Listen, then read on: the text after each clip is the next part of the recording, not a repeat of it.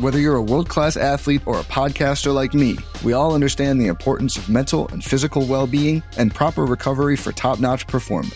That's why I'm excited that Unifyd Healing is sponsoring this podcast. Unifyd Healing is a new and super innovative global network of wellness centers powered by Energy Enhancement System, or EE System. If you haven't heard of the EE System, you'll want to listen up. This technology promotes wellness, deep relaxation, purification, and rejuvenation. At hundreds of locations across the globe, access to a center is easy and affordable. Interested in experiencing the EE system technology for yourself? Go to unifydhealing.com slash bluewire to learn more and find a center near you. That's U-N-I-F-Y-D healing.com slash bluewire. No material or testimonials on the Unifyd Healing website are intended to be viewed as medical advice or a substitute for professional medical advice, diagnosis, or treatment. Always seek the advice of your physician or other qualified healthcare provider with any questions you may have regarding a medical condition or treatment and before undertaking a new healthcare regimen, including EE system. What is going on, everyone? Casey Adams here. Welcome back to the Rise of the Young podcast. On today's episode, I sat down with Mike Vichich, the co founder and CEO of Wisely. Wisely is a restaurant CRM built to put guests first and grow profits. Wisely bridges the gap between guest data and the guest experience so that brands can deliver on what guests want the most, boosting customer loyalty and revenue every step of the way. On today's podcast, Mike and I spoke about his journey as an entrepreneur, the multiple different software companies that he started before Wisely, and most importantly, how they got to where they are today. So please, if you aren't already subscribed to Rise of the Young, make sure you do so and enjoy today's podcast with Mike Vichich.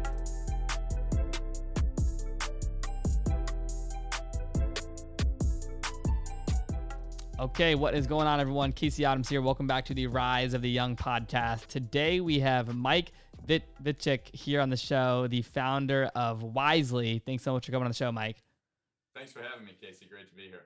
So, Wisely, man, like this is something that our good friend B Max put me onto, and um, shout out to B Max if he's listening. And I just found it very amazing to see the product that you've built. But for everyone out there that may not know what Wisely is, I'd love for you to give them a 30,000 foot view of what it is that you and your team have built over the years. Yeah, absolutely. Thanks for having me, and, and also shout out to BMAX. my my take on it is, at the end of the day, what makes great restaurants great is their customers feel like they matter. Right? You walk in and and they know Casey, and you have a great time. And so, one of the things that we fundamentally believe is that relationships turn into revenue, and guest data allows you to create relationships. If I know how Casey's interacting with a restaurant brand. I know what you like to eat, drink, your name, like what your hobbies are. And I actually treat you like a human being rather than a, number. You drive sales. And I think everyone from fine dining restaurants on down through Starbucks has figured that out. That's why Starbucks puts so much effort and energy into having the baristas learn the names of the people that are regulars. And, yep. and it's a quick touch point, but it's super impactful. I love that. So where did Wisely begin? Like, take us back to when you and your team first created the concept of Wisely. Man, that's a it's a long uh, and and somewhat painful story, but a fun one. I mean, for me, it began. I was a server in restaurants when I was growing up, and I would say that's where I had the insight that what I just said, right? That yeah. relationships drives revenue. Um, never thought that would be an important thing and story in my life. Turns out that it was, but you know, I think I just saw early on that if I really cared uh, who who the people were, and I learned their names and what they like to drink, and built an actual authentic relationship with them, that I got tipped more. Yep. And and then I saw that they started coming back more, and then that made my managers happy because they were spending more money. And then they ended up telling my managers that Mike's doing a great job, and then the managers put me in better sections on better nights. So literally, as a as a server, all I had to do was care, and everyone was happier. It was costless. I didn't have to do anything else. Uh, that was throughout high school and college, and like I said, I never thought that would turn into anything. Uh, it's just kind of my broader approach to how I build relationships today. Is you try to help people and yep. give first, uh, and then it always comes back to you somehow or another. Uh, but when you know, I after college, I was at Accenture for five years had a great time there. Uh, traveled a lot, worked with some of the biggest brands in the in the world. Uh, in financial services, technology, med devices, all over the place, and left. And then with uh, with Tyler and Josh uh, back way back in 2012, we built three different consumer apps from 2012 to 2016, each of which failed for different reasons.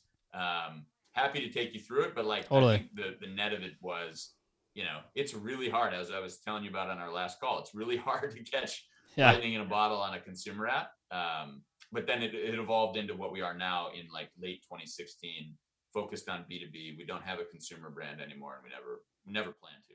Got it. Like when so you guys transitioned and had many pivots to get to where Wisely is today. I remember you saying that. Yeah, man, I I uh, it's it's one of those things I never really knew. I, as I, I mentioned to you before, that I never knew what Steve Jobs meant when he said "stay hungry, stay foolish." and the foolish part, I think, is really important in hindsight, and I didn't get it at the time. But I, it's a lot of work and a lot of failure, and a, you know, you, but you can't go into it expecting that. And I yeah. think for us, like we just kept believing and finding the next thing and bobbing and weaving and just frankly not giving up, even though we were really, really close to it a few times. When was the tipping point for you guys at Wisely when it comes to adoption and starting to bring on some of the first clients and businesses that yeah. were to test the products? And what was that process like at the be- in the beginning?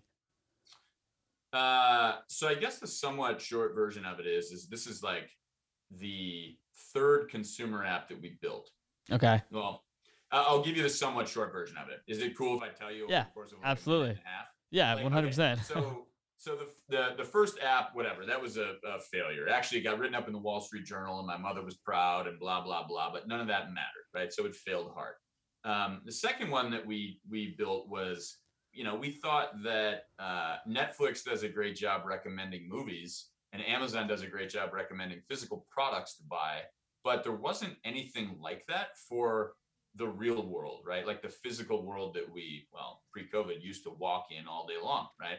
And so what we built was essentially a way based on someone's purchase transactions to be able to get a, a recommendation graph, right? So people like you also like this restaurant if you're visiting LA, right? Um, as opposed to like just review online reviews, which we didn't feel like were that uh, yeah. high signal. So we built that. Um, it failed for, I mean, it was actually featured by Apple a bunch in the App Store, got hundreds of thousands of downloads. It never went anywhere though. Um, it was around that time where it wasn't really working out that I started, you know, going out and doing something novel called talking to customers. so I went out and started talking to a bunch of people. Uh, I lived in Ann Arbor at the time, so and still do, but went around to business owners in Ann Arbor, literally walked into hundreds of businesses and started just chatting with them.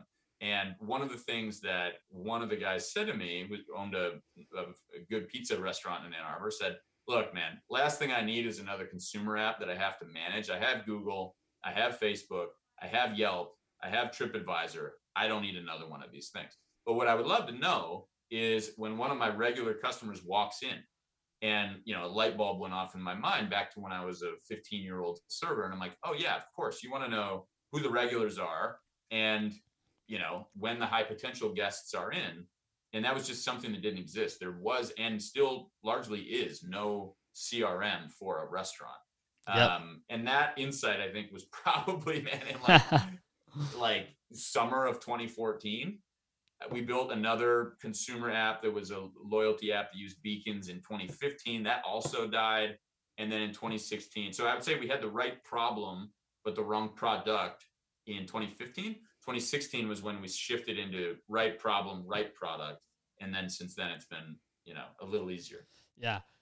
What were some of the biggest lessons you learned from those failures that led up to the right product in the right time? Man, um, two that come to the top of my mind are believing your own bullshit. Number one, uh, I I was guilty of that. Right, there's the physicist Richard Feynman says we all the easiest person to lie to is oneself.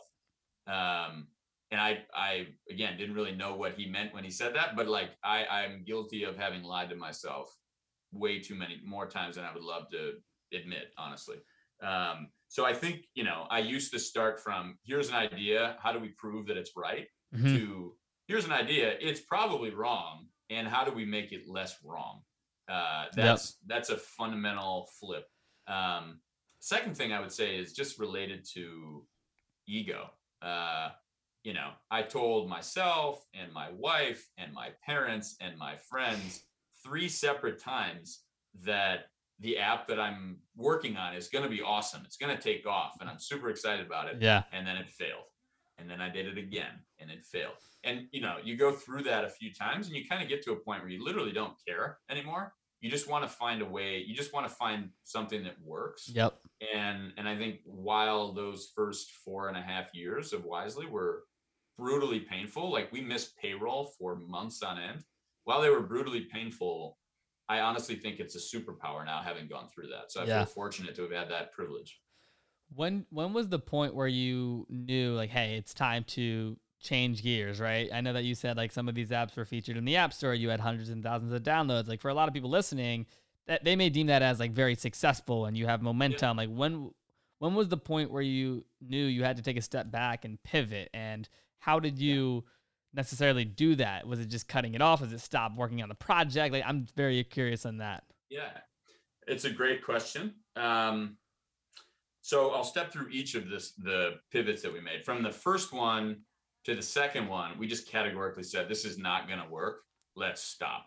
And okay, fully stopped. We had a kind of a, a post mortem that like why did that not work? and then we said okay, what's next? And we we thought about it right as if we were literally starting a new company. And we didn't actually start a new company, but you know, we thought about it like that. What are the problems that we want to work on? What do we find? Yep. You know, what do we learn from the last thing that's transferable? Um, and so we just basically picked a new idea and went after that a second time. The third time, to your point, we had you know hundreds of thousands of downloads, and we were featured by Apple, and Apple invited us out to, to show them what we were up to in their office, and wow, know, we presented at a conference, and we got some pretty good, you know, press out of it. So we're like, you know, this thing might work, but we saw the numbers. We saw the underlying numbers, and we're like, man, even if we 10 or 100x the top of funnel, um, it would be it would be really hard to make this work. And it wasn't viral. So like we just kind of knew that it we would we'd be pushing a rope. Yeah. Um, we didn't kill that though. The first time we killed it dead and we started something new.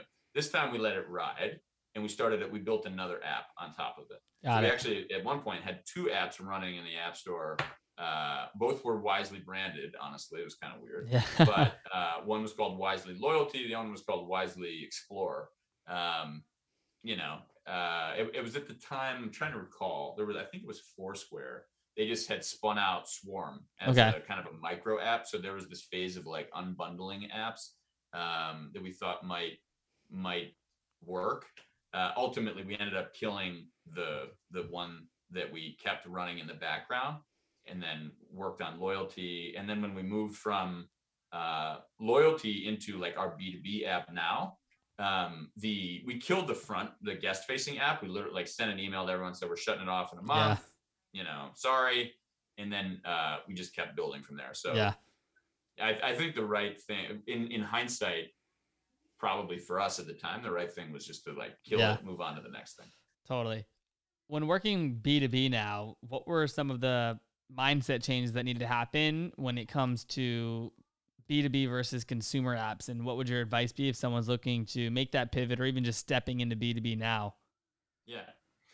Uh, it is a different frame of mind. I guess the way that I would describe it is you have uh, in, in consumer, you're largely building for like you know i'll say yourself quote unquote right like you you think you know what you should build and so you go do it there are I, i've since learned some more data driven ways to go at it um, that actually are kind of b2b ish but you know by and large when you're building a consumer you have a vision and you go build that vision and either it works or it doesn't and it's a binary thing yeah uh, at least that's my my opinion i could be wrong about that uh, on the b2b side you have a, a general vision, but at the end of the day, the people who are paying you, your customers, are the ones that are kind of sequencing what you should work on, right? Because we knew, for instance, that, and it kind of sounds nerdy, but at Wisely, we we believed in the power of customer lifetime value, right? Like 20% of your customers drive 70% of revenue.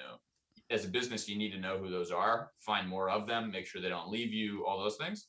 Um, and we so we believed that, but like we also had to pay the bills, and so the way we sequenced the features that we built on, uh, you know, in our ultimate vision was in order of popular demand. Yeah. Right? Um, and what people would pay for. So I think you have a vision in B2B, it gets sequenced by customers. Love that. I've heard it referred to as like a cone, like in a hurricane, you know, yeah, like a cone of probability. Uh, people view a roadmap as like, you know, stops along train tracks, but really it's more of like a cone of probability. Um, and it could veer this way or that based on feedback that you get from customers. Got it. What was 2020 like for you guys when it comes to working with restaurants, COVID, things shutting down? What were some of the challenges that you guys faced? Man, I had, uh, you know, probably got some gray hairs. it was it was harrowing. Um, I remember, and we're coming up on a year of this now, but yeah. I, I wrote it down on my calendar so I don't forget. Uh, I think it was like February 27th of last year of 2020 uh, that one of the folks on my board called and said, "Hey, look alive! This is going to get really, really ugly." And he had just gotten back from a trip uh, where some folks were uh, on the trip were from Italy, and they were describing what was going down in Italy. Yeah. Um, so it was February 27th where we said, "Ooh, this might not be good." Um, then it was, I think, the, the whole U.S. basically shut down as March 14th, and at that point, most restaurant actually every single restaurant wasn't even paying its rent. Like wow. they stopped paying, and no dollars went out the door. So our our revenue went from, you know, what we thought was a lot at the time to basically zero. Wow. Um, and yeah, I mean, you can't run a company like that. We were still we still had all of our you know costs, most of them. Yeah. Um, but we unfortunately had to had to downsize the team. It was a really hard, insanely hard uh, period in, yeah. mid to late March, uh, and just get through the next couple of months. Um, then when it started to come back, you know, we we built the team back. We rehired some of the folks uh, from the from the team. Others, thankfully, had been able to go on and get other jobs, uh, and then we hired new folks. So we actually ended the year uh, more people than we were in February. But very it was cool. A spike. Yeah. and and from a sales perspective, we were able to triple. Uh, wow. You know, our our recurring revenue, and yeah. I think the main reason for that is that you know it was it was maybe a bit theoretical that like you had to own a customer relationship you know you had to be able to do something with your customer data before um, but covid taught everyone like literally if you cannot email your customers and tell them here's what your to go procedure is or here's yeah. what your new menu is or we reopened or we've shut down like if you can't engage your guest your customer you're in a really hard spot so fortunately i think we caught the tailwind of that yeah. like you know i'll say June, July, August onward through the end of the year. And and I think uh, that that was a trend anyways, but I think COVID accelerated it like you hear so many times. Yeah. It sped up a lot of things that were five, ten years out when it comes yeah. to getting it back to where it is now. No, that, that's very cool. And, and I think too, like so many people can learn from that when it comes to like the entrepreneurial journey of learning something and then coming back quickly and figuring it out. Yeah. So how has the the team grown and how have you maintained culture and what do you guys do internally now with things going remote and everything shifting when it comes to the landscape of working from home? Yeah. Uh, mostly we were remote beforehand. I mean we had we had offices we had an office in ann arbor uh, but our people were all over the country. We had an office in, in chicago we had an office in nashville. The chicago and nashville ones uh, we just did not renew our leases on those. Yeah um, the Ann Arbor one we still have, but frankly, no one goes in there anymore. it's in my, you know, my son's former bedroom. We moved them in together and took over one of their bedrooms. Um, but so I think we we had gotten some uh, experience with it before COVID. So I would say that we didn't really miss a beat on that. Um, but I we started doing like happy hour at the end of the week on Zoom, right, where we just you know that we try not to talk about work. You know? Yeah. Uh, this year, there's been plenty of things to talk about this year a lot going on in the world, so that was pretty easy. Um, and then I think from a, you know, we're we're probably our our goal is, based on our, our sales targets this year is to double the team again. Uh, so we've got a lot of folks that we need to hire. And I think what I've what I've been doing is going back through and documenting the best people that I've ever worked with. Yeah. Like you mentioned BMax, he's on the list. Um, what is it that's so good about BMax? Right. And, yeah. and like literally writing it down and trying to go find that in other people out there, right? Because uh, it's it, it is a unique thing. Like cultures are living, breathing manifestations of like their their team at the end of the day, and so we want to make sure that we build on our culture and we improve our culture over time. But at the same time, there's a lot that is working now. We want to make sure that folks that come on uh, are able to do both. They're able to embody the things that we hold near and dear to our hearts, and then represent ways that we can grow. And I'll give you an example. One, yeah. one thing that you know, I think we were, I would say, pretty reactive in the early days. Um, I, you know, for for I think good reason. Um, you know, having to figure out what product market fit looks like. But at the end of the day, now I think we are much more planful, specifically from an engineering perspective, where we have like actual tech roadmaps. Yeah, we never used to. that's like yeah, you know, that's music to that's music to our engineering team's ears um, because we're being planful about that and make sure that we don't let tech debt get in in our way at the end of the day. Yep. Um, so I think it's you know, and that's a good example of like we still want to move fast, but we want to be planful about building scalable systems. Yeah. What would you say is the biggest thing you learned about just building tech and being able to pivot within that? Because like as we talked about before this call, my partner and I getting into the software world, this is new to us at Media Kits. Yeah like what's your advice for someone just stepping in that world when it comes to working with devs and having that product roadmap laid out um i i really think that one of the biggest things is being open-minded and and good at critical thinking and and recognize that you are probably wrong i think that's the yeah. single greatest thing um in my experience engineers and everyone really but engineers especially do not love when folks are like really certain about things that are not certain. Uh, and, and I think people can handle uncertainty. You just gotta, you gotta tell them, right? Yeah. You gotta be honest with them. So I think that's one thing. Um, but I think the most specific thing, and I, I learned this from uh, a guy who's involved with our company. His name's Arun. He was uh, one of the founding team members of Uber Eats, and the way he cap he encapsulated a point I think really well. He says, "Let the when drive the what." not the other way around. M- most in, in a lot of software projects, you let the what drive the when. Um, but if you say, what can we ship in 60 days? And you say something shipping in 60 days, yeah. what is it? And you throw out everything that's not like the most essential parts. That gives you a really great way to test and iterate and and uh, you know get what he calls uh, conviction through experimentation. Yeah. So I think that that to me I'll never forget that line. You know, next next thing I do, any product we build it wisely. Yeah. It's always let the when drive the what. I love that. Outside of wisely, from a personal perspective, like what were some of the early lessons from going to college? Like, did you plan on launching a software company? What were the early aspirations? I always like to dive into this when we have people on the show, just to see, you know, outside of business, what's what was going on in your life? How did you lead up to even yeah. getting involved from a software side? So it's interesting. I um I was always like interested in computers growing up. I never was a was a programmer. I would say in my house, uh, you know, we were not uh like we didn't have like satellite or cable TV until I was in high school. Didn't have internet until I was in high school. I had to beg for getting a computer. So that okay. stuff like wasn't in front of me all the time, um, which is fine. I mean, whatever. I, I played outside a lot. you know, uh, that's all the rage these days but um, you know, my grandfather ran a construction company, was an entrepreneur, and I always admired like the fact that he built that company, um, and that was cool. And so I always like thought in the back of my mind that I wanted to do something like that. I didn't know what it really meant. I knew that I didn't want to start a construction company, but I didn't know what company I would want to start. I was always interested in business too. Um, you know, my uncle, when I was in high school, uh, worked at a consulting firm and I thought that was cool because he was traveling a lot, and uh, so you know, yep. I ultimately went out of college uh, to Accenture and was traveling for five years. I thought that was I really truly learned a lot and had a great time.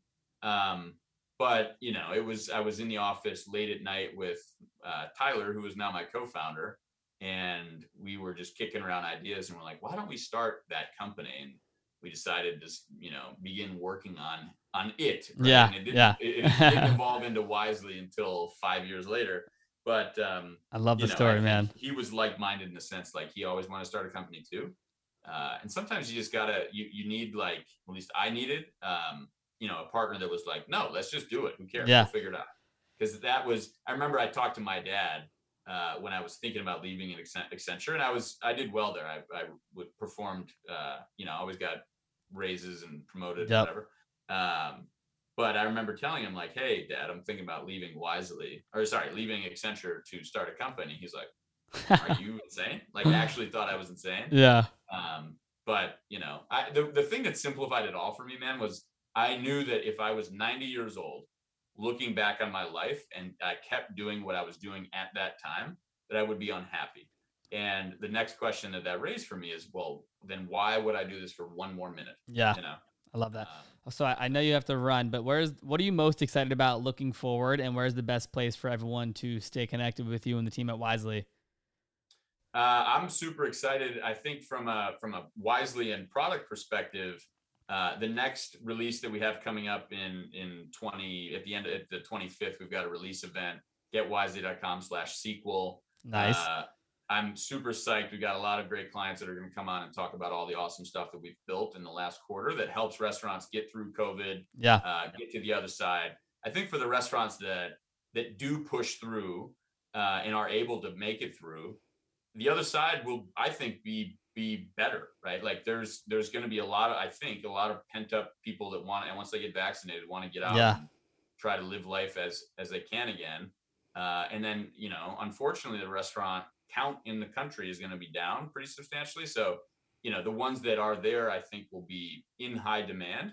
So I think it's really, you know, it's uh, uh, you know pushing through the hopefully last few months of this um, and getting out the other side. So I'm super optimistic about 2021 and where we're headed, both as an industry, as a company, uh, as a country. You know, I think there's a lot of good momentum. Um, and then in terms of best way to stay in touch with with Wisely and with me, I would say I'm not super active on Twitter, but I do. I'm on Twitter all the time. Yeah. Um, you know, but we've got uh, you know uh, our our company does a pretty good job at staying engaged on LinkedIn, so that's a great way to follow. Awesome. I'll make sure to link all that down below. Mike, I just want to say thank you so much for coming on today. This has been an awesome conversation. I appreciate it. Thanks for having me, Casey. Congrats to you on everything you're doing too.